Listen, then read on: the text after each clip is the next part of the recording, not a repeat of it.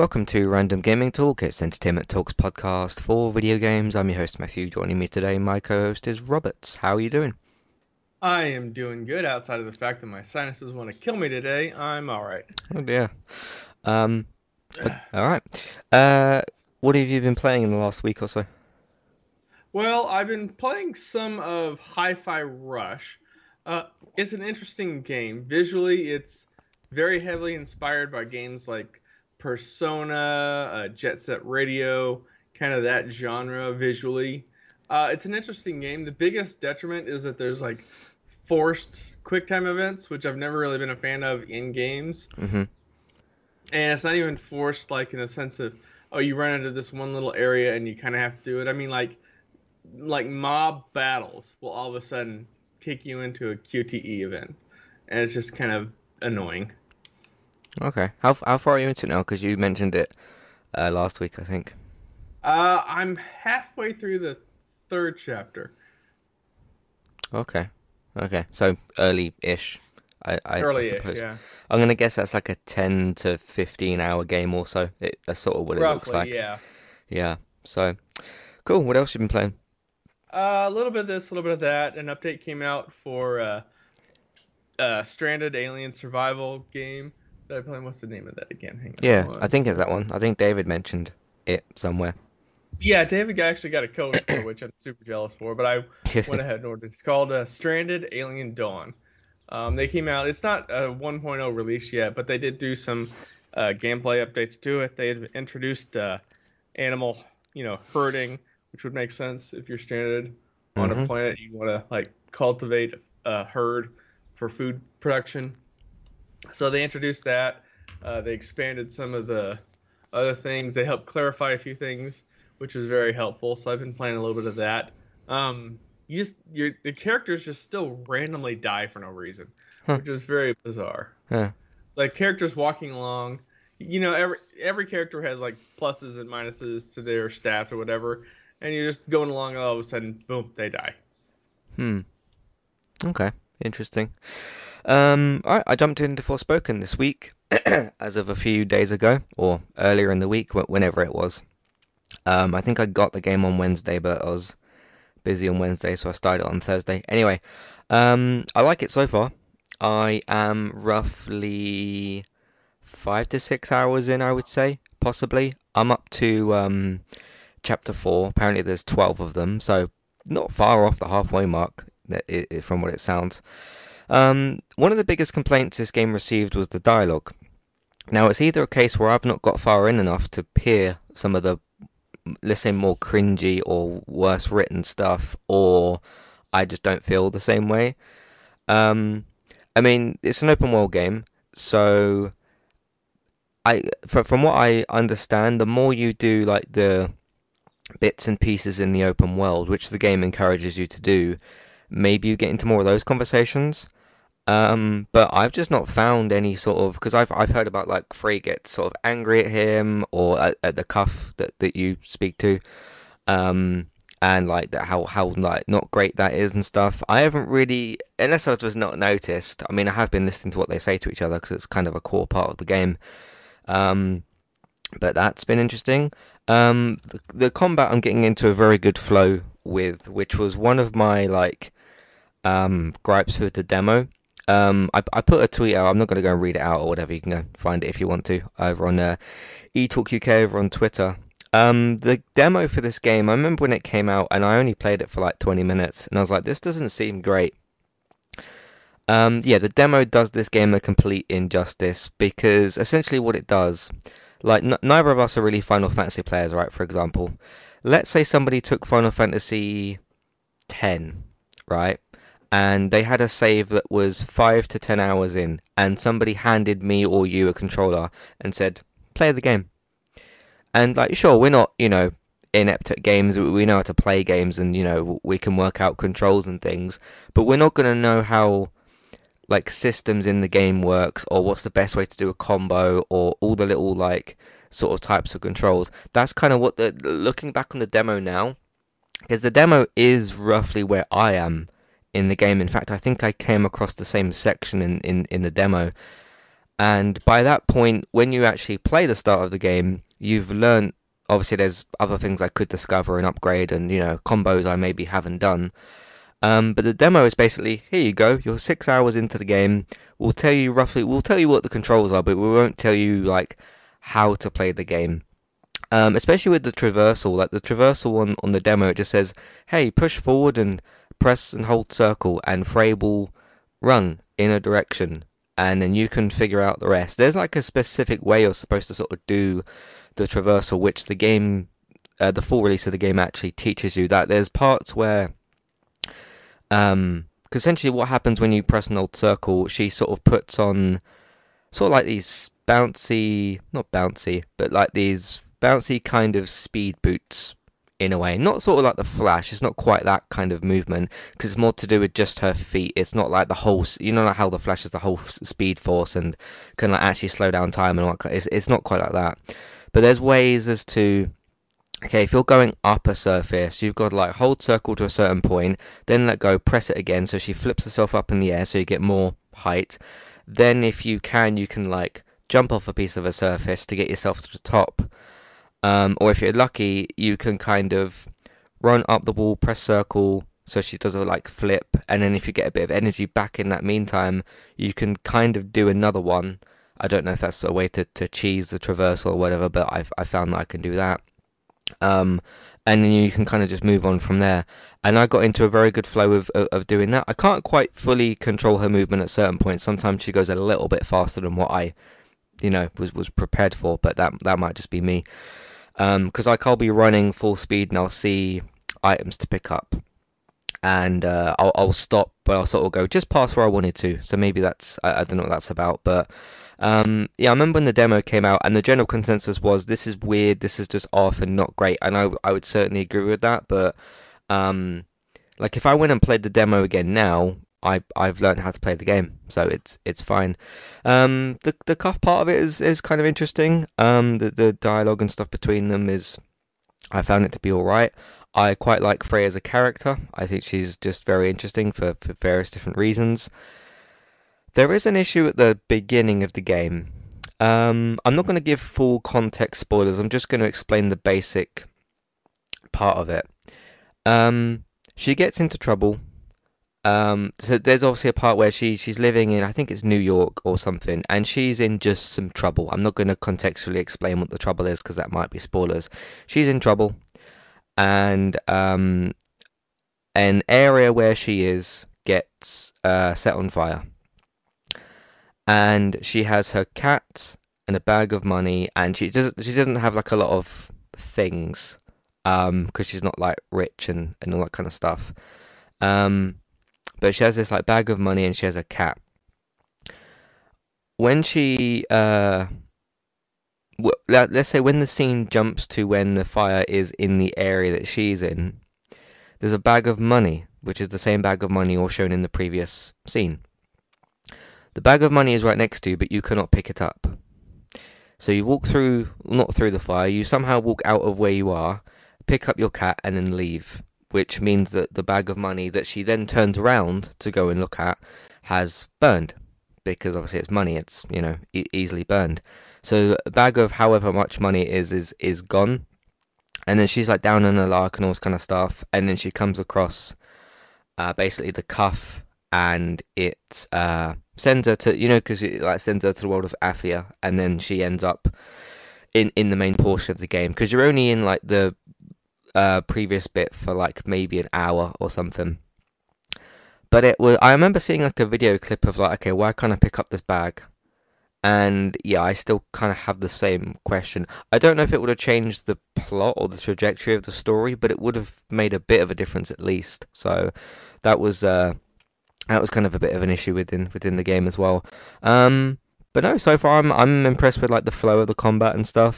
Um, there'll be points where I'll like, you know, get get things wrong and uh, and whatever else. But um, there's actually a combination that I learned just yesterday. A bit, bit of a tip for anybody playing.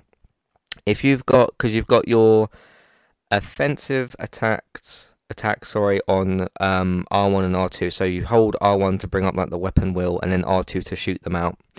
And then L one and L two is like defensive stuff. So you can you can grow like this uh, plant that will shoot at your enemies, and you can grow this plant that will like hold enemies down, you know, like supportive type of uh, combat things, and you can unlock more things as you go and as you progress.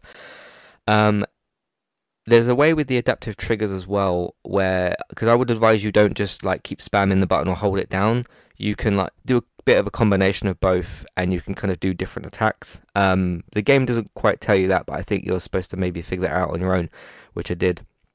Um, if you, because the, the shield attack, which is in one of the offensive ones, um, I was like, this feels like something that's more defensive. If you um, like press and hold the shield attack, because it, it will, it, it's basically all sort of like earth-based combat. Like you'll have um, branches and things like lots of earth, um, and you can use those elements to sort of create some of her attacks. Like her normal burst attack is essentially shooting rocks really fast, like little rocks that, that I mean, they're not like normal types of rocks, they're like magic sort of rocks, but she can sort of shoot those quite fast. And then if you do that for a certain bit of time, that builds up, up like a burst, and then you can do like one sort of stronger attack with that. So if you equip the, the shield attack, and you'll have this big earthy sort of based like round shield, what you're supposed to do is actually go right up to the enemy and then shoot that at the enemy, and it will knock them down. Maybe not every single type of enemy, some of them are, uh, are stronger than others. And then if you actually manage to knock an enemy down, there's lots of different ways you can do that. You can go over to them and do like a finishing kind of move. Um, one of the other ways you can do that is, um, what's it called? I think it's called the burst shot. You can like summon this slightly bigger size, just normal rock looking thing, and you can like shoot that at an enemy, and it will make them fling backwards, which will put them on the floor. You can then run over to them to uh, press triangle and then do do like a finishing move. So it's about kind of finding that what's what's sort of best for you, and kind of um, uh, do, just doing the, these kind of combos rather than just shoot, shoot, shoot, dodge, shoot, shoot, shoot, dodge. Like there's there's more to it than than that, and I'm still even learning different parts and, and things like that. There's this one, I can't remember the name of it, there's this one defensive ta- attack, or supportive attack, that she does, and I can't for the life of me work out what it's actually doing. Um, for anybody who's played the game, if you can uh, tell me more about it, because the game tried to explain it, but I, I, it's the it's the one thing out of all the attacks that I've got that I don't actually understand what it's doing. It's this part where, um, because the cuff is on her left arm, and she sort of like raises her right arm and does like this hand sign of sorts, and it like has a flick of energy, but nothing sort of follows on from that. Whether I'm supposed to hold the button longer or I, I don't know, but I keep doing that to different enemies to see what it does, and it doesn't actually seem to be doing anything. Maybe I'm missing, because it's the only one that I haven't sort of figured out. All the others I sort of like, you know, I've I've done the attack and think, oh, okay, that does that. I can then do this afterwards. I have no idea what it actually does, and I can't think of the name of it, unfortunately. Um, it's one of the ones I think you start with, um, or it might be the first one that you unlock. But yeah, she just does this like flick of her wrist thing, and there's like a light that goes off, but it doesn't seem to do anything. It's uh, I don't know. So, um, but I I like it so far. Um. But, you know, I, even when the reviews came out and said, hey, this isn't great, it's kind of bad, kind of cringy in spots, and I thought, no, I'm going to, I've been waiting years for this game, I'm not going to let the reviews put me off. I'm going to go in knowing, like, okay, the consensus on this game, that's still an interesting thing, um, but to go in and just think, okay, I was looking forward to this game for, like, my specific reasons of, you know, when the trailers came out and stuff, but um, apparently I like it more than most, most people have done, so, but that's good. It's a game that I'm playing that I'm enjoying. So, um, and yeah, it's got its, I'd, I'd say one of the things that hold, holds this game back a little bit, there are some, like, odd quality of life issues, like certain presentation things, and the game does a lot of stopping and starting, and it could, it could do with cutting some of that out a little bit, um, so, yeah, but those, those are, those are gripes that are sort of are holding the game back a little bit, but they're not ruining the experience for me. Um, there's also, to give the game another compliment as well, and I don't mean this in like an outdated way, this kind of takes me back to those like two thousand seven sort of games, like the, the like the earlier sort of good Assassin's Creed games. Um, it kind of has a bit of that style to it, and I, I quite like that. Um, what have you seen so far from uh, Forspoken? Uh, a lot of mixed reviews. A couple of content creators that I follow are cool with it. A couple that I follow um, just absolutely hate it. Um, A G, A C G, which is a content creator I follow, they do reviews kind of like you do reviews in the sense that they don't give it a number. They just do, you know, how you do a uh, don't skip, skip, whatever. Uh-huh. Uh, he, yeah. he actually gave this a do not buy review. Um, he described the dialogue banter between your main character and Cuff as less as two good mates having to uh, go at each other at a pub and more like awkwardly sitting next to an angry, bitter, bickering couple at a restaurant. Um, hmm. I've seen a little bit of it. I know the scene you're talking about with the money, and that scene just screams bad writing. I didn't understand, like, why can't she pick the bag up? Yeah, exactly. I, I, I just didn't get writing. it. Yeah. yeah. Forced uh, direction with the plot. um, it's not a game that I would play regardless of that. Um, it's just, it, it's it's very, very much a mixed bag. Mm-hmm. Yeah, but, you know, some people enjoying it, some people aren't, so there we go. Um, what was the other thing I was going to say about it? Um, I can't remember, but I'm I'm aiming to try to... I'm not going to rush through it, because it's a game I've been looking forward to for, what, two, three years or something. Um, cause I think it was supposed to come out last year. But, uh, um, yeah, I'm I'm enjoying it so far, which is uh, which is the important part. So, um, in terms of the banter stuff... I tried to very, because I saw some of it, and I was like, oh, it does seem like she's a little bit, like, angry at him in certain situations, mainly during open world, like, side quest sort of events. Sorry about that. Mainly during, like, open world side quest sort of events, when you're just out in the world fighting stuff. I tried to look very closely at, not physically closely, obviously, but, like... Try to really look at Frey's journey as a character, and she's kind of down on her luck right from the beginning, and then gets flung into this world, and she's got no idea what's going on. And Cuff is trying to—I think he's actually called Cuff. Well, that's that's the nickname she comes up for him, or whatever. It's basically this metal sort of bracelet, but it it doesn't look like Wonder Woman's uh, thing. It's more sort of got lines that sort of wrap around her wrist instead. Coil. It's more of a coil, right? Yeah, more, yeah, more of a coil than an actual, like, brace thing. Um, and I tried to look at it from so, sort of both their perspectives of... They're both kind of just stuck in the situation. Uh, she can't get the um, cuff thing off. He's trying to help her, and she's confused, angry, annoyed because of the situation, like because of the situation she was in, and now she's been flung into this world where she's apparently, like, the hero, and she's... like immune to this thing that's going on, and she's like the only one who can save the day. So it's it's it's kind of a lot that uh, a lot that she goes through, I think, both before and after she gets flung into the uh, into the world.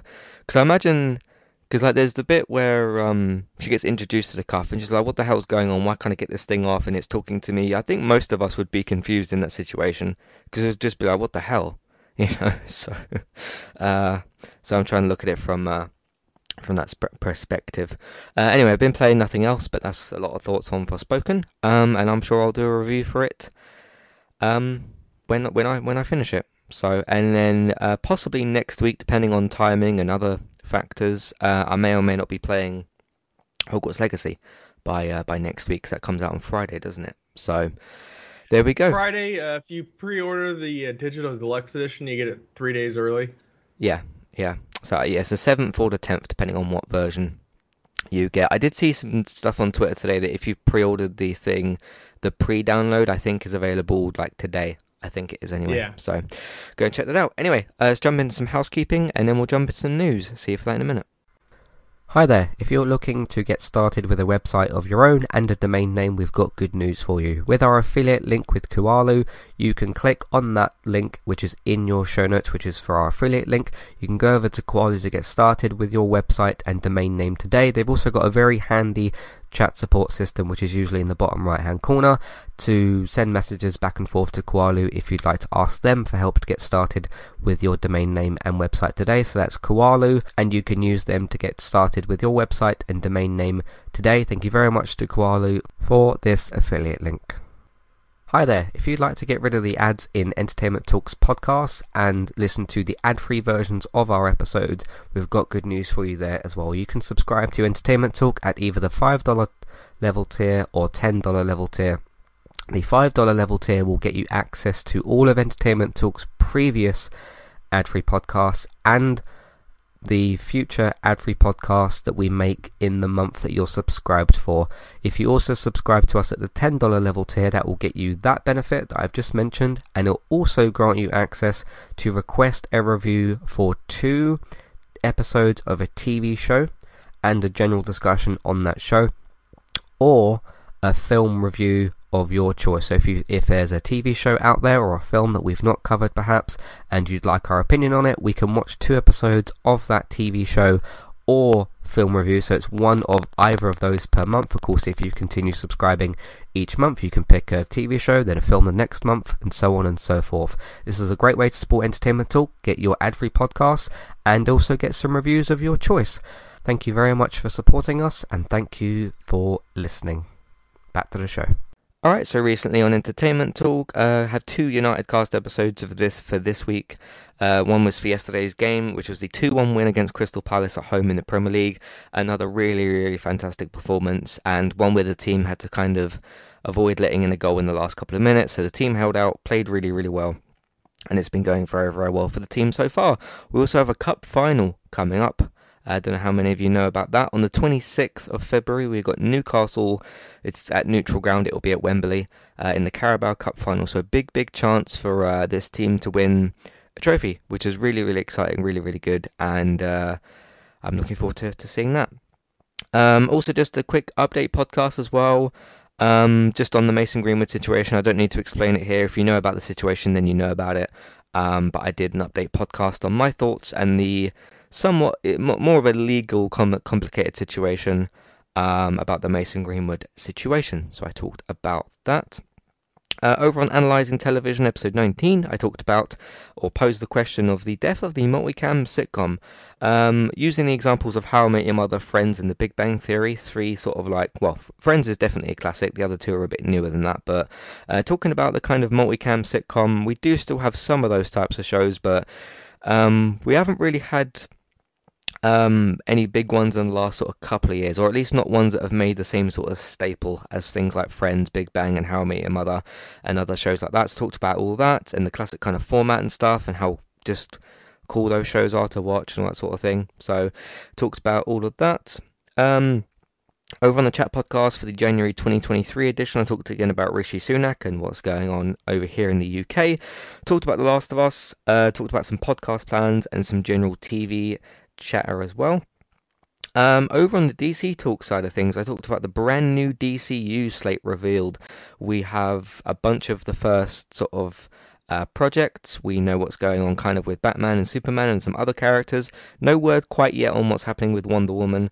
Uh, there's there's some bits and pieces, uh, but we know about some of the stuff uh, coming up. Um, what's your thoughts on the the D C U slate that was that was announced?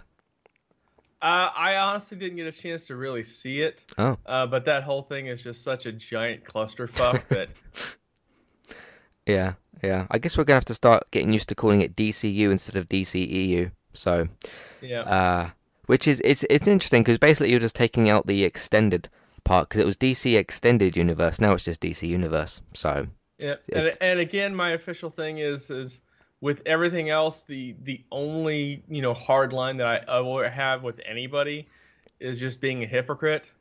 And as long as Ezra Miller is still a part of that, I just can't be, because it's just, you know, you, you kick out Johnny Depp for allegations that prove to be false, but you keep him in for stuff that you've already seen with video evidence to be true. Mm-hmm. Uh, I just I just not only keep him in, but refuse to say anything about it. For yeah, ages and ages and ages. About it. Yeah, so. Do nothing. Yep, uh, so that's the D C side stuff. Over on the world of The Last of Us, um, we've got the up to season, season one, episode three, so all the podcasts available for the all the episodes so far. Uh, later tonight, we'll be posting the uh, season one, episode four review, so look out for that. Over on Gaming Talk last week, we've got... Um, Uh, what's it called? Uh, we had some updates from Naughty Dog. We talked about the Xbox Bethesda Developer Showcase and some information for Call of Duty Modern Warfare Season two. Man United also beat Nottingham Forest three nil in the Carabao Cup. Got us through to the final. Um, Why You Should Watch podcast. Um, this one's for Atlanta, which you can watch on F X, which I believe is on Hulu, and on Star via Disney Plus in the U K. Very much recommend that show. Uh, that's basically a spoiler-free sort of this is why this show's good and why you should watch it type podcast. I've done a few of them before. So there we go. Uh, that's what we've do- been doing recently on entertainment talk dot org and on podcast platforms. Let's get into some news.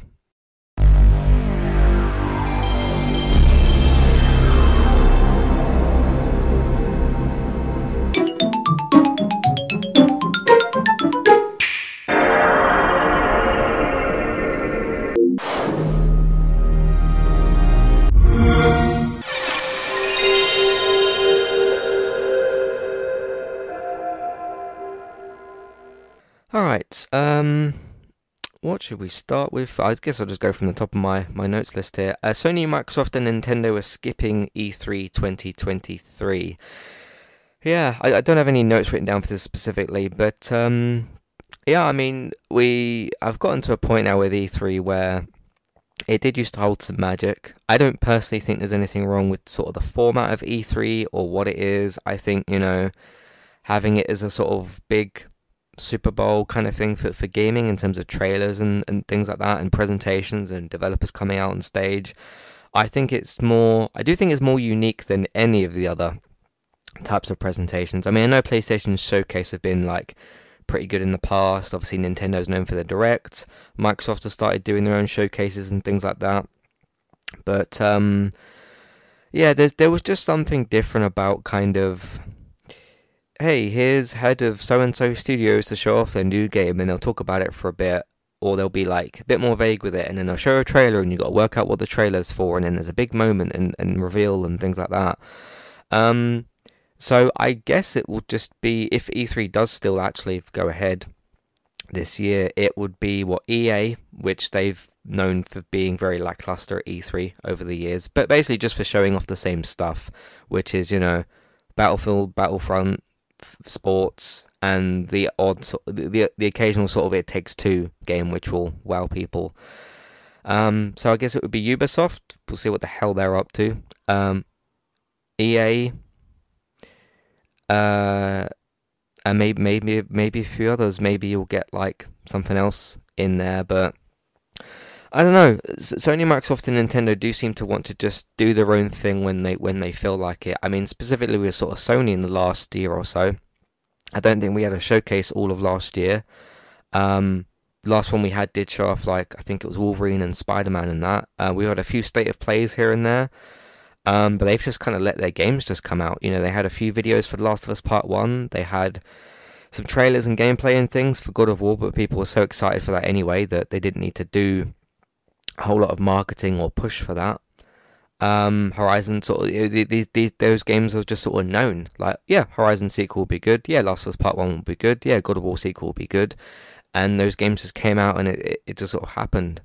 Um, I do continue to find Nintendo's approach in the last few years a bit strange. Like, they'll just go quiet for ages, then just have these random out of nowhere directs, um, which will sometimes be big hits, but other times just show off like a load of, I don't know, J R P Gs and things like that. Um, which if those games are for you, that's that's great. But um, and then Microsoft has kind of been, I don't know, they they sort of like almost got there with with their approach in terms of, hey, Starfield's coming, these games are coming, we've brought all these studios and things, and we're just you, you got to let us work on, on these games and show them when when we're ready. But I do just kind of miss that E three approach of like, hey, Sunday's Microsoft, Monday's Sony, and you know you, you go day by day and you kind of uh, take them as they come and go. Um, what do you think of uh, what's going on here with E three? Yeah, uh, that's not really that big of a surprise because I mean obviously Sony hasn't done an E three for a while. Uh, after that one they did where they did like a presentation and they moved they had everybody move to a different that studio. That was ages an, ago. Yeah, that was like yeah. twenty eighteen. twenty nineteen, really eighteen or something, yeah. Since. Um, and I and I do get it from their perspective in that this way we can do our presentations when we're ready, not on a schedule, not on a time frame of this has to be done by this to make this date for this presentation. Um, I truly hope that E three survives to the point to where it's more about the indie games, the up and coming studios, the new kids on the block, that kind of thing. Um, don't know that it will or not. It's one of those things that it really kind of depends, because there's so much money that comes in from the big three. Uh, we'll just have to see how it goes this year, mm. how much interest there is in it. Yeah. What I'm looking forward to next is just what Sony's got planned. Um, you know, I'm excited about Spider-Man, about Wolverine, and, you know, they've been more quiet than usual over the last, let's say, eighteen months or so. That um, usually with Sony, when they do that, it's usually a sign that they've been cooking up some some things, and it's not all just going to be, hey, next Spider-Man and next sequel and sequel and sequel. Like, I'm sure, because uh, we don't even know, like, what, what what is Bungie doing at the moment, or, like, okay, we know Last of Us Factions is on the way, but we haven't, like, fully seen that yet, so we've, we've still got some of those games to come. Um, but, uh, yeah, like, what new I P have they been working on that we, we don't even, like, that me and you don't even sort of know about, and I'm I'm excited yep. to see to see that. Um, I mean, even and in terms uh, of... Microsoft, we know what's coming out and when, just whether or not it'll be good, because we know Redfall's coming in May. Uh, we know Starfield will probably come out this year, maybe like August or something. Um, but are they going to be any good? What states are going to be in? It'll be interesting this year specifically because everybody tries to avoid C O D in, let's say, late October, early November. There won't be a Call of Duty game this year. Um, although Gotham Knights didn't seem to care about that, so mm-hmm. uh, that came out. It was like a week before or a week after C O D. It was like really, really close to it, I think. Um, because I think, yeah, wasn't Gotham Knights like the twenty-fifth and C O D was like the twenty-eighth? So, um, they didn't seem to care about that. But most, I find most companies try to avoid, like, whether you think C O D's good or bad or whatever, it is still a juggernaut of the gaming industry and it's going to continue to sell well. But that, uh, because there's supposed to be some kind of like year two premium thing happening, like some, like an extension of Modern Warfare two, but that's not a new game. Um, I mean, there could be a scenario where that costs, like, a decent chunk of money, but that's not, like, a new game to pull people away to that will distract from other games. I mean, I could be wrong, but we'll uh, we'll see. So, yeah, we'll see what happens with E three this, this year. Uh, it's usually in the summer, so um, we'll just have to see what happens. And when, uh, yeah, I'm just curious, as to, like, Microsoft has just spoken, Nintendo has kind of recently, so I'm curious to see what uh, Sony has to say next. And usually with theirs, they'll maybe post on like a Tuesday and say, hey, this Thursday, like this exact week, we've got a showcase. It's like, oh, like the day before, literally like an hour before, nobody knew, and then two days after they got like a big showcase or something. So um it could be next week, could be the week after, it could be this week, could be tomorrow they say something, could be in a month. We just we have no idea, but that's kind of almost exciting as well.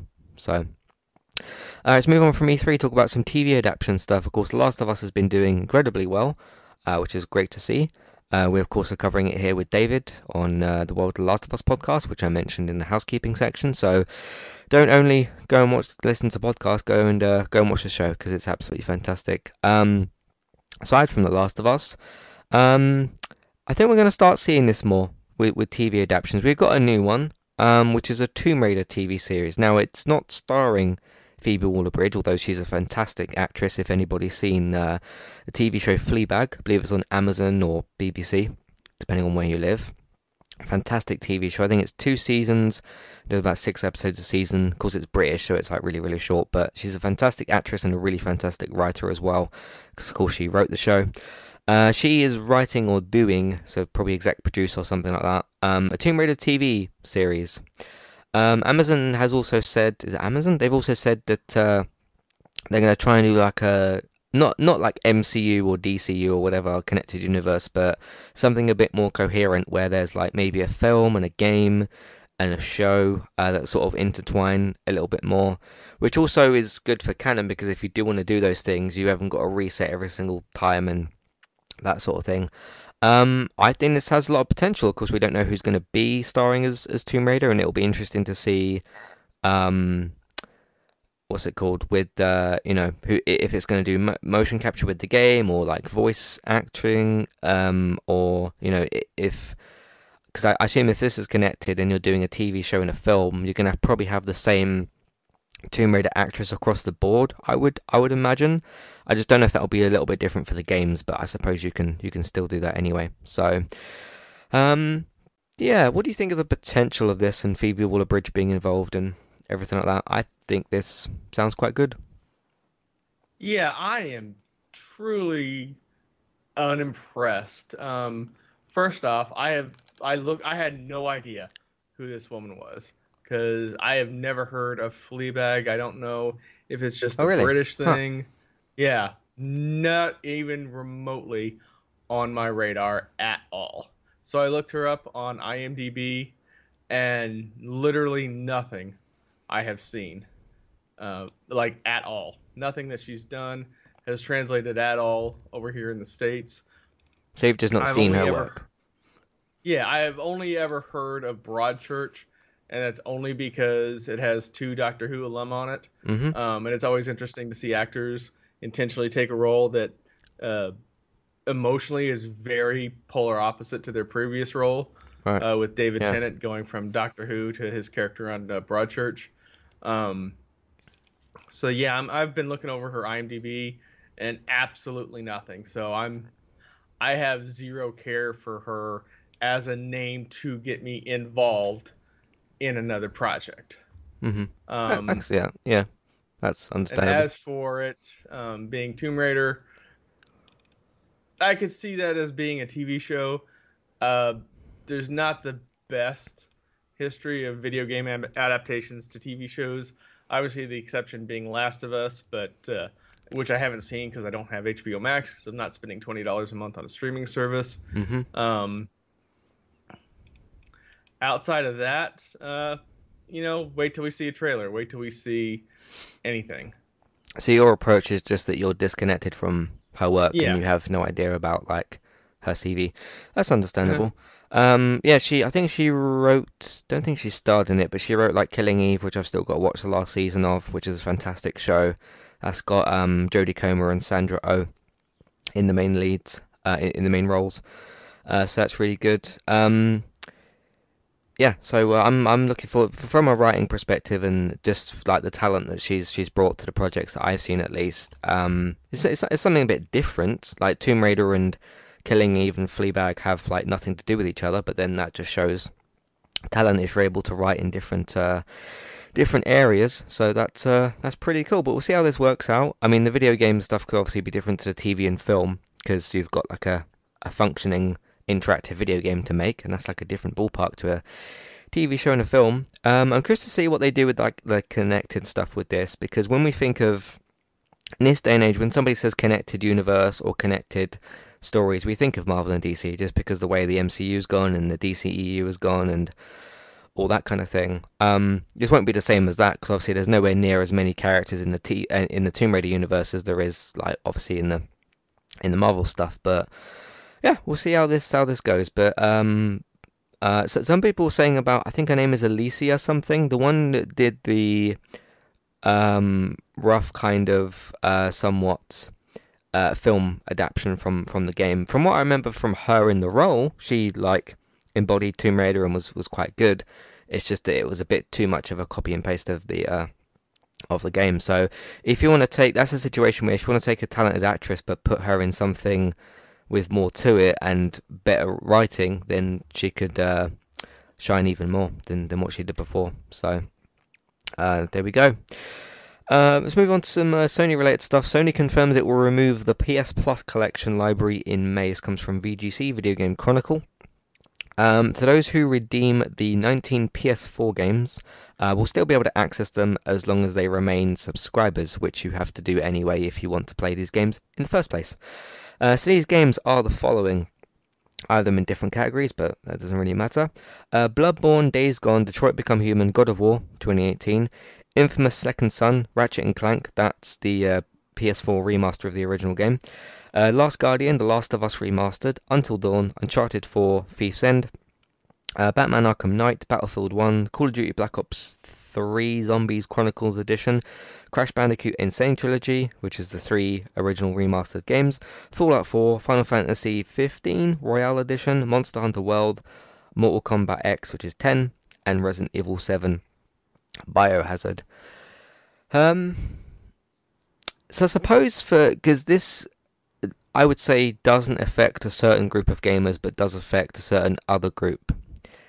And what I mean by that is, because this is available, I believe, under the, I think it's called the Essential, the, the basic level of, of P S Plus, because there is obviously the the premium library or whatever, where you can get other P S Plus games, which is a little bit more Game Pass-ish. Um, that's in the higher tier, uh, which I think some of those games are in that higher tier anyway. If you're somebody who's been on P S Plus, or, or you continuously have P S Plus um, each month anyway, and you hear this, if you go and add them all to your library now, but you still remain subscribed to P S Plus anyway, that won't affect you at all. In fact, because I'm trying, just trying to work this out, because uh, the only way this would affect somebody is if you, let's say, subscribe to, let's say you get a P S four or, or, or a P S five, I suppose, after whatever date it would be in May, and those games are gone, and your friend or somebody says to you, hey, you can download these games on the, on like the collection, there's these nineteen games here, um, and they're gone when you get them, but when you go to find them, that will obviously affect you, and it'll also affect you in terms of, if these games are on the second P S Plus tier, it would mean you have to pay more money to get them.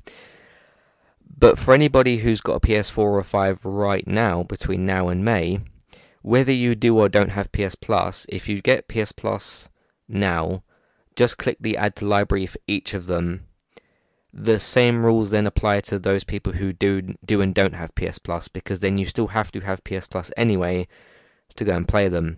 I don't understand why these are being removed. Some of these are like third party, obviously. You've got like Batman games, you've got things like uh, where well, it says third party games, and then it's got PlayStation Studios. So for games like Infamous and God of War and Bloodborne, Days Gone, Uh, Last of Us, those are Sony-owned I P games.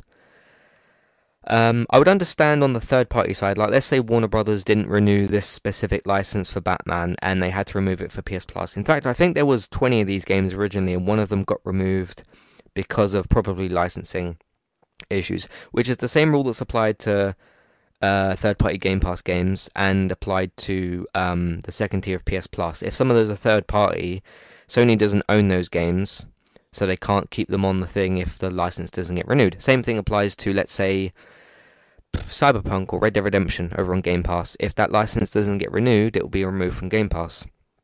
Um, the only difference being from P S Plus, if one of these games, which is third parties, let's say Crash Bandicoot, if you claim that as a P S Plus game, that's yours to play, not own, but yours to play and borrow, I suppose, as long as you're subscribed. So um I don't know, unless this this is like not being used much, maybe the the download numbers on this are down and it's costing them money or something. That there could be all sorts of different things as to why this could be getting removed. It kind of sucks, but I do also think if you look at, like, a lot of these games listed here are quite popular. I imagine most people have already played. I mean, I'm looking at this list, the ones that I'm interested in I've played ages ago.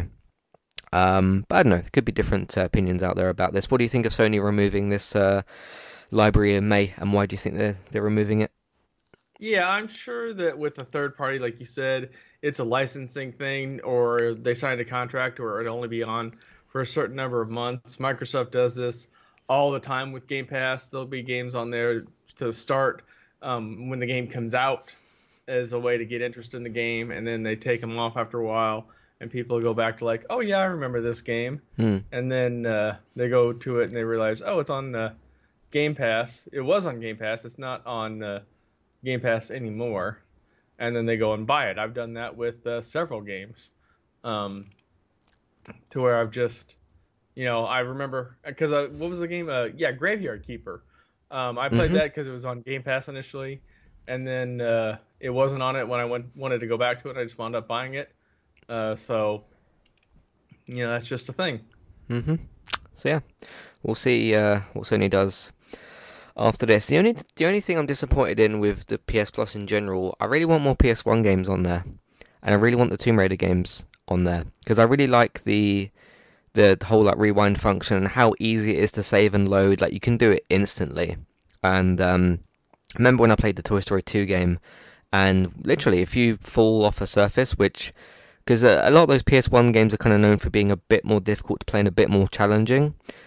Um, most notably if you like fall off of ledges in games, like if you fall off somewhere in, in Tomb Raider or get caught in Metal Gear Solid or something, um, you can just rewind twenty seconds and like, hey, I got spotted by this person, so if I rewind the game twenty seconds or ten seconds, I know they're going to be on that corner, so I'll make a different decision. Uh, so something like with Tomb Raider, as like, oh, I didn't move out of the way of the boulder in time, so if I rewind ten seconds, I can time my run or jump earlier, rather than dead and then reload and then do it again and that kind of thing. So, um, because as much as the Tomb Raider games are better to play on P C at the moment because you can save whenever you want to, um, I think that the function of how you play P S one games on P S five would be the best way to play those those P S one games, just because you can save and load like instantly. Um, I mean, you can even load the game before the splash screens of, um, or as like when the first splash screen comes up, you can go into the options menu, load, and it does it straight away. Um, I, I would imagine it does it straight away because those games probably aren't very demanding for for, for a P S five. Um, but yeah, you can just rewind and you can scroll back through. It's got like a bunch of screenshots of moments, and you'll be like, okay, I'm going to go from this moment. You click it, it does it straight away. There's no loading, and you can just go straight in. So I would I would like them to do some more of those, and it seems like they've been slacking on those a little bit recently. Um, and some of those I think they own licenses too. I, I, I don't really know. Um, of course, rights for P S one games were different twenty years ago. Uh, so there we go. Anyways, move on from that. Uh, I've only got one more piece of news. Um, some of this is rumour mill stuff, and some of this is a bit more likely, I think. Uh, so as we know from Insomniac Games, who've been making the Spider-Man games, Ratchet and Clank, and some others in, in, in the past, um, who are known at the moment for the two really good Spider-Man games, twenty eighteen and Miles Morales, uh, they're making a Wolverine game, which we already knew about. Uh, I think that was in the last PlayStation Showcase when they also announced... They didn't announce both of them, didn't they? Because um, we knew Spider-Man two was extremely likely, uh, but we had no idea that a Wolverine game was in development, which they are also doing.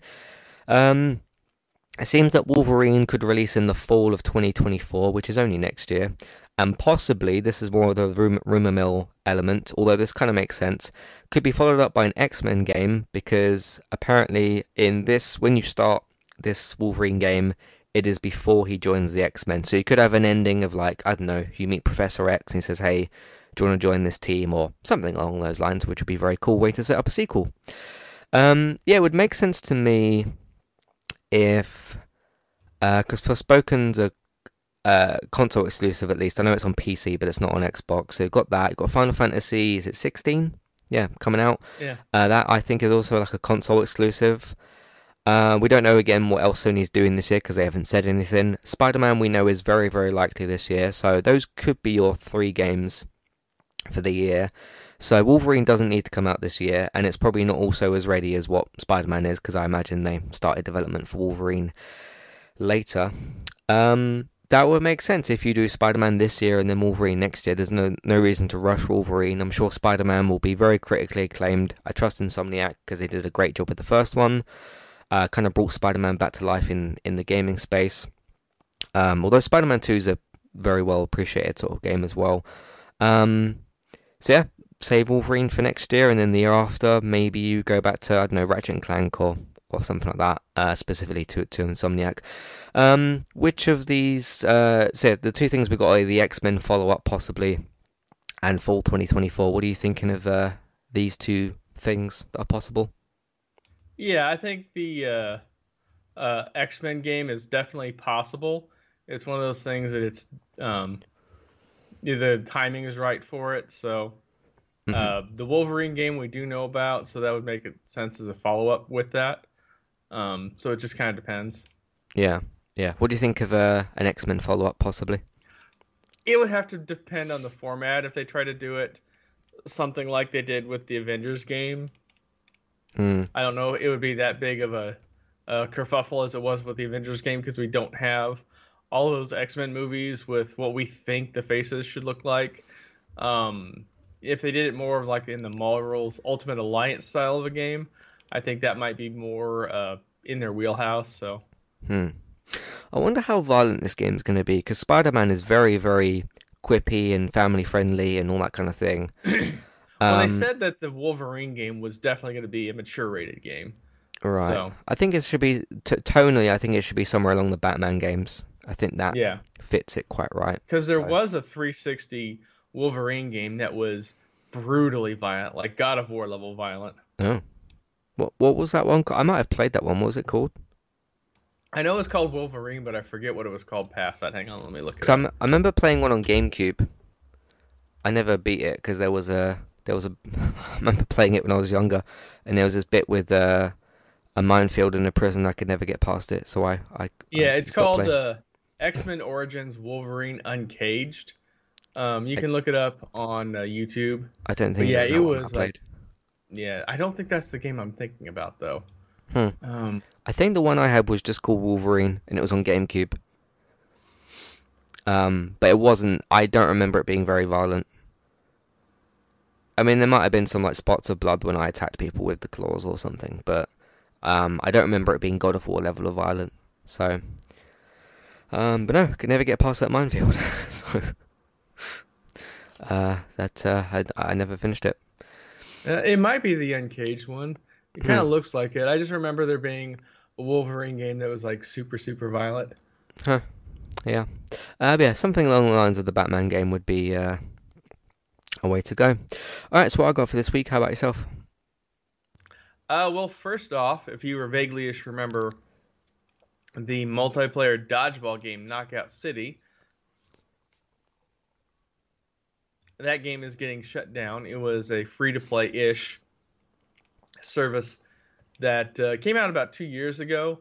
I remember when it launched, uh, it kind of had a big hit.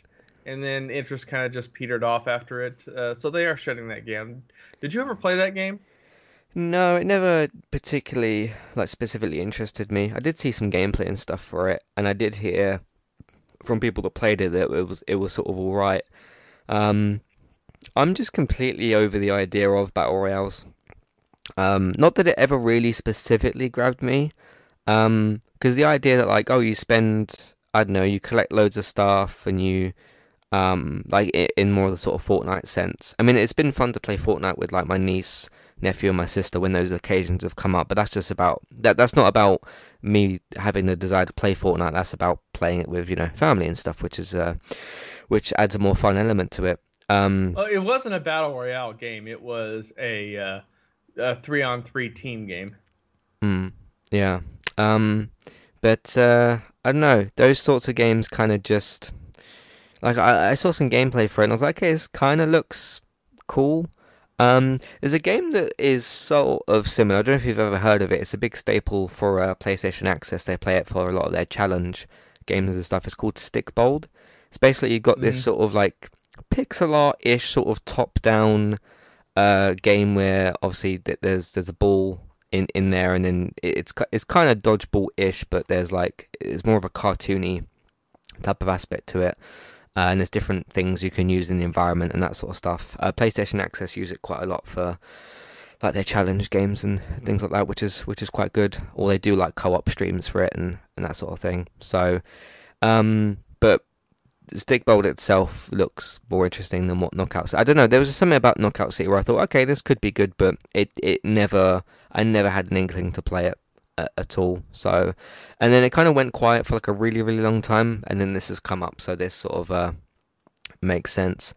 um I don't know, I think in the industry we need to find somewhat of a balance between live service games and um not necessarily triple A, but just narrative story driven games. They don't all have to be, you know, triple A, but um and there's some games that have tried to do a bit of both, like the Avengers game and some other stuff which hasn't quite gone so well. um I think C O D is probably best at balancing those, but that's because you do literally have like campaign modes that have got nothing to do with multiplayer whatsoever, um, which has always been, because usually with those you play maybe the campaign first, get that like good story finished, and then spend hours on, on multiplayer.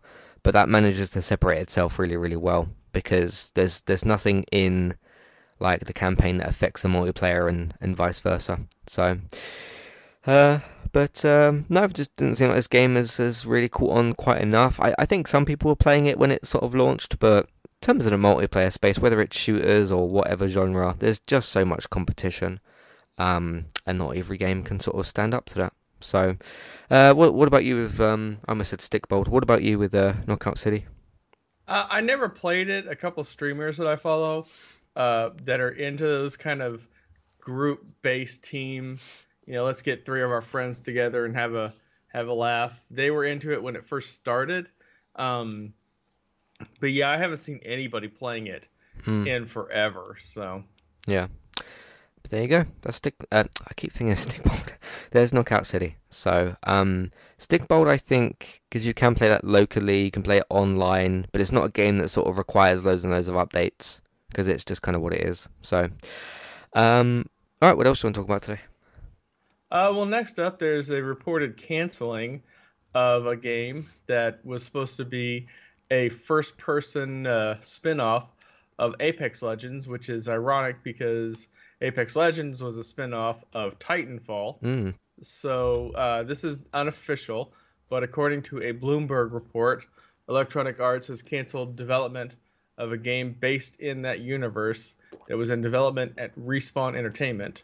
Uh, there's the report, which cites three separate sources, says the canceled project was a single-player game codenamed Titanfall Legends and was set in that shared universe, being directed by Mohamed Alvari, I think that's how you say it, Avali, until his departure from the studio last year. Uh, that would be presumed by the project he teased on Twitter in July of twenty twenty-one.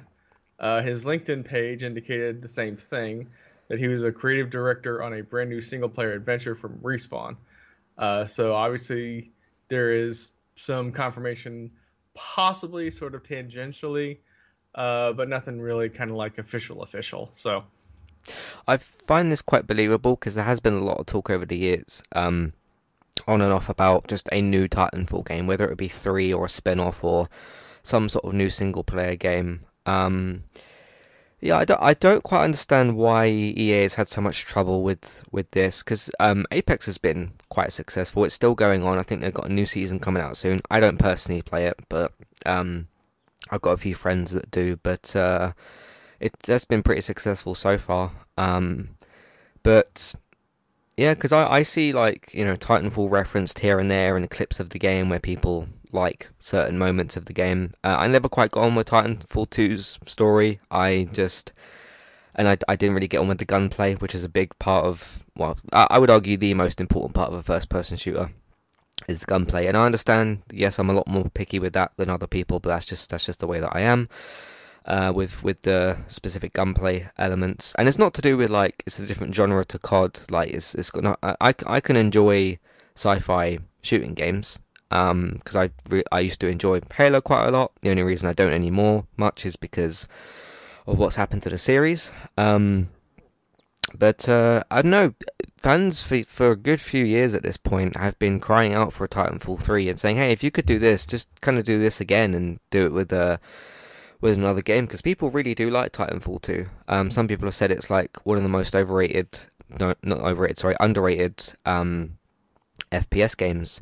Uh, maybe that's possible. Maybe I just didn't quite see what was what was there, or maybe I should give it another chance or something. But uh, I don't know. Uh, it's it's weird because Titanfall's been not Titanfall. Apex has been so successful. Um, and you're right. It was a spin-off of where this came from, and now they can't seem to go back the other way, right? Like you started off with Titanfall, which was this interesting. Wasn't wasn't that an Xbox exclusive online only game? Yep, it was an online yeah. only multiplayer shooter game. It yeah. didn't even have a first person or a story mode. No, no.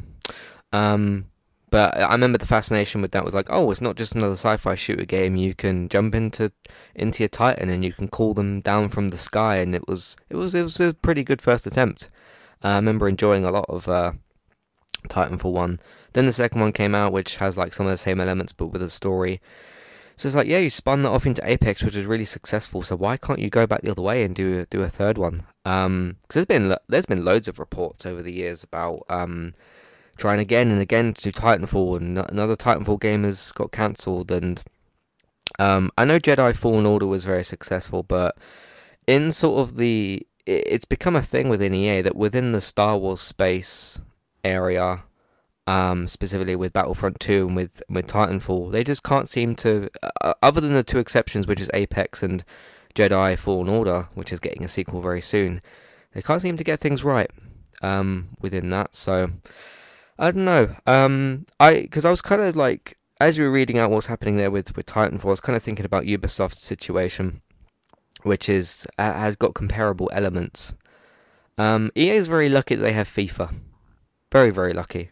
Um, I mean, they're going to have to call it something different from next year, but that makes them so much money that you don't even have to worry about certain other game franchises. Um, because the thing that's kind of been carrying E A for a long time is maybe the success of Apex, and certainly FIFA, not just from game sales, which obviously it sells gangbusters every year, but Ultimate Team. They make so, so, so, so, so much money from Ultimate Team, and it's on all the platforms and everything, and like it's available to so many people. So if E A, if E A didn't have FIFA, I think they'd be a bit closer to where Ubisoft is, because it is such a cash cow for, for E A. Um, and unfortunately, although P E S at certain points was competing with what FIFA was doing, um, sometimes better, sometimes worse, like P E S has totally fallen off. Um, so like there's not that competition either anymore. Um, but yeah, what do you think is kind of with what's going on with E A? Do you agree with me about the FIFA cash cow thing? Yeah, FIFA is obviously a cash cow for them, so there's no real denying that. Mm. Um, the yeah, and Ubisoft doesn't really have um, anything past that. Obviously, they don't E A have anything like all that. Their money. No. Yeah, E A makes all their money on their sports games. There's no denying that. So mm. um, we'll just have to wait and see what happens. Just like just like Activision with C O D. Can you imagine if Activision mm-hmm. lost Call of Duty? Um, and I'm not just talking about like will it or won't be it be on PlayStation. I'm just talking about it as an I P. Um, yeah, some some of these companies are very lucky they've got these these cash cows, and they, and Activision's got two with C O D because they got Warzone and they've got the the main games. So yeah, um, and even if this uh, purchase from Microsoft does go through, they'll still own Call of Duty. It will just be they'll be owned by somebody, but they'll still own C O D. So there you go. Um, all right, what else do you want to talk about today? Uh, the last thing that I have to talk about is a rumor that Sony denies, but kind of makes sense. Uh, Sony's P S V R two is launching this month, but it seems that the company is already tamping down on their expe- expectations for their insanely expensive V R headset. Yeah. According to a Bloomberg report, Sony has cut production and projections of sales for the P S V R two by half, now citing that the initial pre-orders could fall short of under a million units sold, which a million units is still pretty good, hmm. uh, but they were projecting over two million um, hmm. at launch.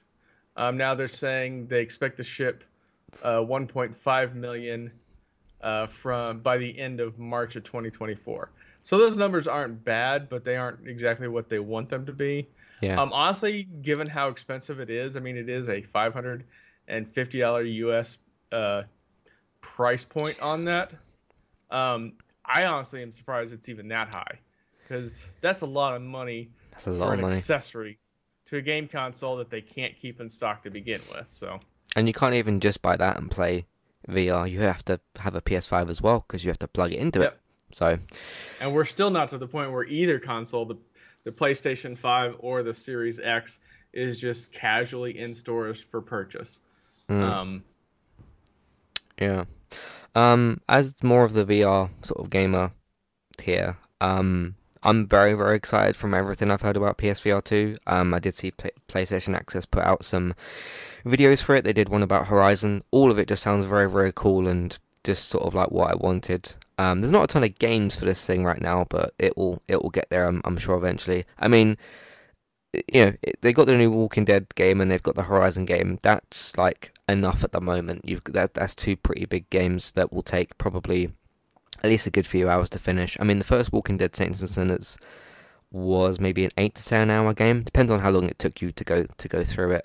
Um, and I don't know how sort of open world this Horizon game will be as opposed to the the mainline series, but everything about it sounds really, really cool.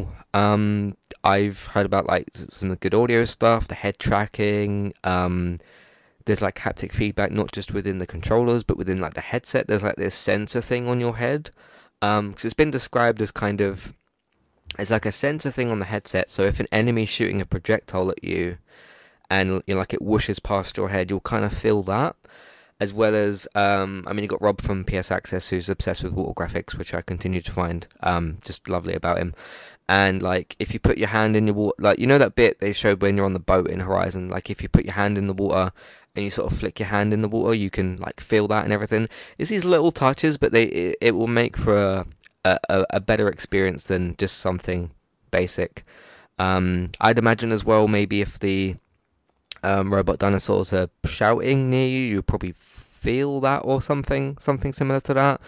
Uh, maybe if you're fighting against other people in the game, you'll feel like arrows whooshing past your head or something. Um, climbing looks kind of interesting, so I'm all on board for wanting this thing. Um, I'd, I'd, I'd jump into it tomorrow if I could. You know, I'd, I'd very much love to just get started with... Uh, I don't even know which one I'll play first, because I'm really excited for Walking Dead and for uh, for Horizon. Um, I know a little bit more of what to expect from Walking Dead, because that's a sequel, whereas I know obviously we've... What's cool? I know, I know kind of what to expect from the franchise of Horizon, but not from a V R point of view, whereas um, Walking Dead is, uh, is a sequel, so... What, what were you about to say there? Yeah, I said, yeah, and as uh, for the P S five, I actually did a test out of curiosity. Um, I was on Amazon the other day. This was like about a month or so ago. And so when I tried to buy the P S five, it said, uh, click here to sign up for the wait list. And so I did. Uh, and then like three weeks later, I got an email saying, you've been approved for purchase. Click on this link. You have twenty-four hours. I'm like, are you are you kidding me? It's like, I, I get, you know, that's their way to fight like the scalpers um, to that point, but twenty-four hours is not really enough of a time frame to mm. want to buy that console for five hundred dollars. And the prices are coming down. Like the digital one's like three hundred fifty dollars now. Mm. Yeah. So, but I just don't know how Sony feels they can justify. I know the console is a couple of years old, but it's not an old console at this point. It is the newest PlayStation that you can still get. I just don't know how, like... Because in the U K, I think the pricing is four hundred fifty dollars for the disc version, which is what I've got. Um, and then five hundred twenty dollars for, for the V R unit. I just don't know how you can justify saying to customers, like, the accessory... Because as good as P S V R two is going to be, or hopefully is going to be, it is an accessory. Um, like... The an accessory for your main console, which is the main thing that you use to play any games on it, is more expensive than the actual console itself. I, I just think that's really weird. Um, that's the first thing, because when they said five hundred twenty dollars, I thought, wait a minute, that's more expensive than the actual console. That's that's really, really strange. Um, and, like, even if I did have five hundred twenty dollars to spend on, on this V R thing, I don't know that I want to spend that much money on an accessory. As, as excited for it, for it as I am, there's got to be a line or, or an amount that you sort of like, no, nah, that's not like justifiable, I think. So, yeah, um, it all sounds very promising, like all, all the new technology with it and everything. Um, and the controllers finally have analog sticks, which will be very good for menus. So that's good as well. Mm. But... Uh, Yeah, just just too expensive. You just gotta, um, and I get it's a, it's going to be an expensive thing, but yeah, you know, state of the world that we're in at the moment is just too expensive. So, all right, you said that was the last thing you had. Yeah, it's the last thing I got. Cool. Um, it's moving some emails and feedback. We've got two this week. Um, two emails this week. If you want to write in, let us know what you think of anything we've discussed. Let us know what you're playing. All that type of stuff. Uh, Matthew at entertainment talk dot org, Twitter e talk U K. There's a contact page information in your show notes, email box on the website version of the episode, and a clickable email name in your show notes. Meredith writes in, I think for the first time, says, as a woman in her late forties, I sometimes wonder if slash when I'll stop playing video games. Do you think you should be... Do you think it should be more normalised for older people to play games? And do you think you'll still be playing games in your forties? Sorry if the question's a little silly. It's not silly at all. Um, but I wanted to write in. Well, thank you very much for writing in. Uh, it's not silly at all. It's not like... Um, I mean, I've seen stupider questions asked on the internet. So um, I, I don't think that's, that's stupid or silly at all. Um, I'm not in my forties yet. I'm going to turn twenty-nine this year. Uh, I don't have any plans to stop playing video games. There are video games coming out that I've not yet played that will be released when I'm... I mean, if if Wolverine's going to be released after I hit thirty, then yeah, I'll be playing video games after I um, am in my thirties. And if there's still games coming out that I like in, let's say, ten years, so when I am in my forties, I imagine I will be. Um, I mean, I still play FIFA with my dad. He's in his, what is he now, he's in his sixties. Um, and he's like, you know, slower than me to react to things on occasion, which you understand, but he's still quite good at games. Um, and I, I still enjoy playing uh, games with him and, and whatnot. So I, I don't think it matters what age you are. I mean, I see these, um, I don't know how often you see them in the U S. Obviously, adverts are a bit different over there. But like, I see uh, Switch adverts sort of all the time. And um, a lot of the times they'll showcase them as like family gathering type of, because obviously that's the that's the audience they're aiming towards, right? Which is like the family friendly uh, approach. And I saw one the other day for like Switch Sports, which had like some adults and some children and some, you know, people of all ages. I've seen like, you know, Switch adverts that have got elderly people in them. Um, I mean, that was kind of one of the simplicity things with the Nintendo Wii, wasn't it? It was like your grandma, your granddad can play bowling with you on, on Nintendo Wii. So sure, you know, not not every game is going to be for every age, but I certainly think, you know, um, should never feel like you have to grow out of playing games. If it's a thing you enjoy doing and you're not hurting anybody or anything, um, it's just, just video games are designed to entertain you. So uh, keep doing what you're doing. Um, what about you? Do you think you'll like stop playing games at any point, or like what? Uh, what what's your answer to this? Well, I'll be forty-nine in May, and I still play games, so I don't see how that's even remotely a thing. Mm. Um, if you enjoy it, yeah, I mean, I stop playing specific games when they feel like it's a job, but that's really the only thing that stops me from playing a game. Um, obviously, tastes have changed, game design have changed, mm-hmm. styles change, so it's never going to be the same. I think that's part of why nostalgia is such a big draw for some people, because totally. It reminds them of previous times. But hey, if you enjoy it and happy times, yeah, go for it. Nobody cares. Mm-hmm. Certainly. But yeah, thank you for writing in with that. Harrison writes in, says, uh, fun hypothetical, not including Hogwarts Legacy. Uh, let's say no other video games get released until January first, twenty twenty-four. What do you play for the rest of the year? Um, I'd probably just finish Forspoken, because that's what I'm currently playing. Um, you said Hogwarts Legacy isn't included, so I would play Hogwarts Legacy. Um, depending on how long the game is exactly and how much I enjoy it, possibly go for a platinum. I don't plan on getting the platinum necessarily with Forspoken, but who knows, I may, I might change my mind once I finish the main story. Um, so nothing else for the rest of the year. I would try not to have C O D take over too much of that time. I mean, I could play C O D for hours and hours and hours and hours and hours, right? But like, There, there is other games I'm kind of, you know, the backlog games, which I'm interested to, to, to go back to. Um, it's been niggling away at me for a while. Um, I do want to, because there's three Crash games I haven't one hundred percented, which is Crash one, Crash Team Racing, Nitro Fueled, and Crash four, which Crash four is a, a beast of a game to, to one hundred percent. It's like got a lot more stuff than what the traditional games you used to, used to have. Because there's like more boxes and hidden boxes and other sections, and you've got to do the level without dying, or, or all this other kind of stuff. So I would give that a really good go. Um, so I'd probably do that. I am kind of missing. There is games I look back on and think, okay, I finished those games, I can move on from them, but I think about them and I kind of miss them. I would maybe look at like Red Dead Redemption two's platinum list. Remember Uncharted four, I got about eighty percent to getting the platinum, and for some reason I never finished it, so I would do that. Um, I don't know what point in the year, assuming I've like, complete, let's say I've completed all those things, and it would be, I don't know what month it would actually be, like, I, I, I don't know if it would be halfway through the year or whatever. That would take a good chunk of time. There, there's, there, from what I've just named there, there's a good probably, possibly two hundred hours maybe. Um, it depends on how quickly I do something like Crash four, or like how easy it is to get platinums for Red Dead. Ho- hopefully none of them are for, for the online stuff, because that would, I mean, if, if I read the trophy list for Red Dead two and it said you have to do something on online, I just wouldn't do that, because I think Red Dead is like kind of dead online. So that, that that's not for me not wanting to go online and do that. That would just be, I could get unfortunately stuck from that, and there could be. I know that there is a, a get to level ten achievement slash trophy for Red Dead Online. Okay, but that's just doing stuff online. That's not really dependent on other people being there. Right, right. That's so again, if if that's one that's like a possibility, if I could just just gun through some, you know, uh, activity on the game. That that that sounds more more achievable than like other things I was thinking of.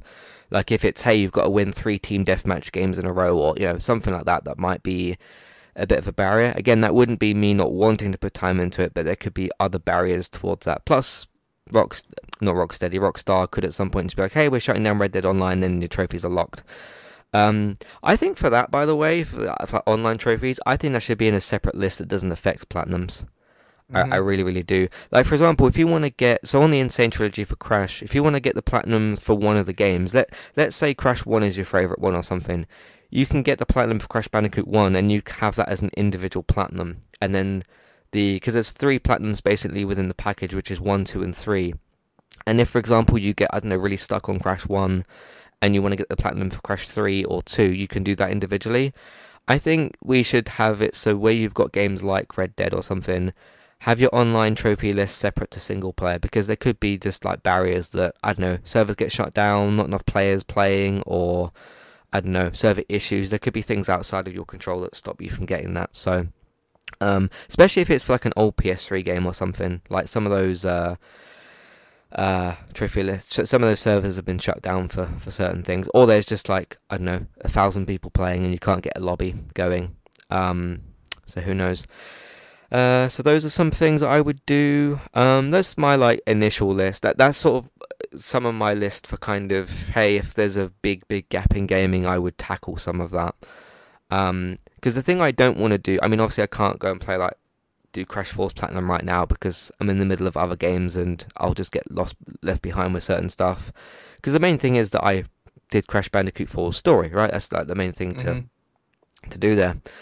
Um, and if it was as simple as, let's say, Crash two and three's Platinum, I would have I would have already got it by now. I would have gotten it when the game came out, but there's, like, other extension parts to to Crash four.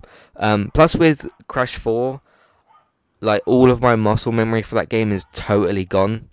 So that would take, like, a couple of maybe days or something, just to get back in the groove of, like, the way the game feels and, and all that sort of thing. So, and that that would also differently apply to Crash Team Racing, Crash Bandicoot one, Crash Bandicoot four, those will all be like, those are all totally different sets of muscle memories. So, uh, those are some of the things I would do. Um, I'd rather think more about other things I would do. Uh, what would you um, do in, in, in this particular scenario? Yeah, I have a ton of games that I have that I bought because they were interesting at the time, and then I never did anything with them. So I would probably backlog one of those. I don't even know which one I would, but it's, it's one that I, I'm sure I could go through my Steam list and see what I have available, and I could find something that I'd want to play. Yeah, yeah. Is there anything like on the top of your mind to sort of, I'm eager to get um, back to this one? Not so much that I need to get back to the ones. The ones that I'm that are kind of in the forefront, I am playing. Uh, like I said, I have been doing uh, Kingdom Come Deliverance, um, so I've been doing a bit of that. Um, not like religiously, but you know, a little mm. bit here, a little bit there. Uh, same with all my uh, uh, world building sims, like with Alien Stranded Dawn or Furthest Frontier, games like that. I'll play them for a bit, and then um, since none of them are like an official one point oh release, I'll wait till they do like the next big update and see what's changed. Mm-hmm. Yeah. Another thing I would maybe do is play um, some of the old. Oddworld games and try to like save everybody, because I've never actually done that on any of them, and I do have all four versions of those games ready, ready and available. Um, so that's something I would I would possibly do. Um, the the one thing I'm not actually bothered at doing, which might be a surprise to some of you, I obviously got the I got the two different versions of Last of Us One, which is remastered and Part One. I've got the trophy. I've got the platinum for Part One. I don't actually feel the need to play Last of Us Remastered and get the uh, platinum for that, because then it kind of feels like I'm getting the platinum for a different version of the same game, and I, I just don't feel the actual need to to do that. Um, also, another barrier to that could be the fact that Factions is tied in with that, so that could be a problem anyway. But I've I've got mm-hmm. in in my mind, w- whether it's the P S three version, which I don't need to ever touch, um, or the P S four or the P S five version, I've got the platinum for The Last of Us One. That's that's the way that I kind of look at that. So, um, yeah, the only the only different thing I would do, because I've got the platinum for Last of Us Two on P S four, if they do come out with the director's cut, of the a P S five version, I would try and get a platinum for that. But that would be like a different, newer version of a game I love. Whereas, I know this might be kind of strange to, to talk about it this way, but with Last of Us Part one, if I go back to the previous version, I just don't feel the need to do that one. Um, so that's, that's that's that's just the way that I look at it. Because I do feel kind of weird for, I know Crash one and four particularly very, very challenging. I do feel kind of strange that I haven't one hundred percent at those games, because I have with, with two and three. But those are simpler games to get the, the Platinum for. So, um, but yeah, that that's quite a lot of stuff in of itself, and I have no idea what month it would be at that point. So, um, there we go. Anyway, that's what we got for you for this week's podcast. Uh, we'll be back with another episode next week. Who knows what might be announced in between now and then. Uh, could be watching a play- PlayStation Showcase next week. We could be watching anything. Um, anything could be announced, so we'll see what happens. In the meantime, you can find everything else that we do on entertainment talk dot org. T V, games, films, main night podcast. Take a look at all those that we've got. You can also support us by simply telling other people about what we do, where they can find it, either word of mouth or social media. Patreon, five dollars, ten dollars level tiers for our free podcast review options. Have a look out for those if you'd like to. T V and film news over on Geek Town Radio, geek town dot co dot u k, uh, Geek Town Radio on Tuesdays. T V and film news, renewals, cancellations, pickups, air dates, all that sort of thing. For all that, uh, if you want some fun content over on Twitch, you can find Bex over there, Trista, B Y T E S, for classic retro chat and game streams. You can find me as well occasionally over on Twitch at eTalkUK, on YouTube, Entertainment Talk Plays. Just before we go, uh, what are you going to be playing um, this upcoming week? Uh, there's nothing on my radar. We've talked about it before. I'm not in the Harry Potter universe. It's it's mm-hmm. a franchise regardless of anything else. Is anything I've really been into, so I have no interest in spending seventy dollars on the game uh, to play. So past Makes that, sense, yeah. um, don't really have anything that I'm playing. Hmm. We still got uh, what's it called? Hi-Fi. I keep forgetting the name of the game. Hi-Fi Rush. Hi-Fi Rush. Yeah. So. Yeah, I mean, I play a little bit of that every now and then. So. Okay. Okay. Um, mine's quite obvious. I'm just gonna keep going through Forspoken until I finish mm-hmm. it and move on to Hogwarts Legacy. So. There we go. Uh, that's what we're going to be doing within the next week or so. Um, of course, podcasts, look out for Last of Us podcast tonight, uh, United Cast on Wednesdays, and then we'll just keep doing what we're doing. So, there we go. Anyway, thanks very much for listening, and we will see you next time. Goodbye. Goodbye.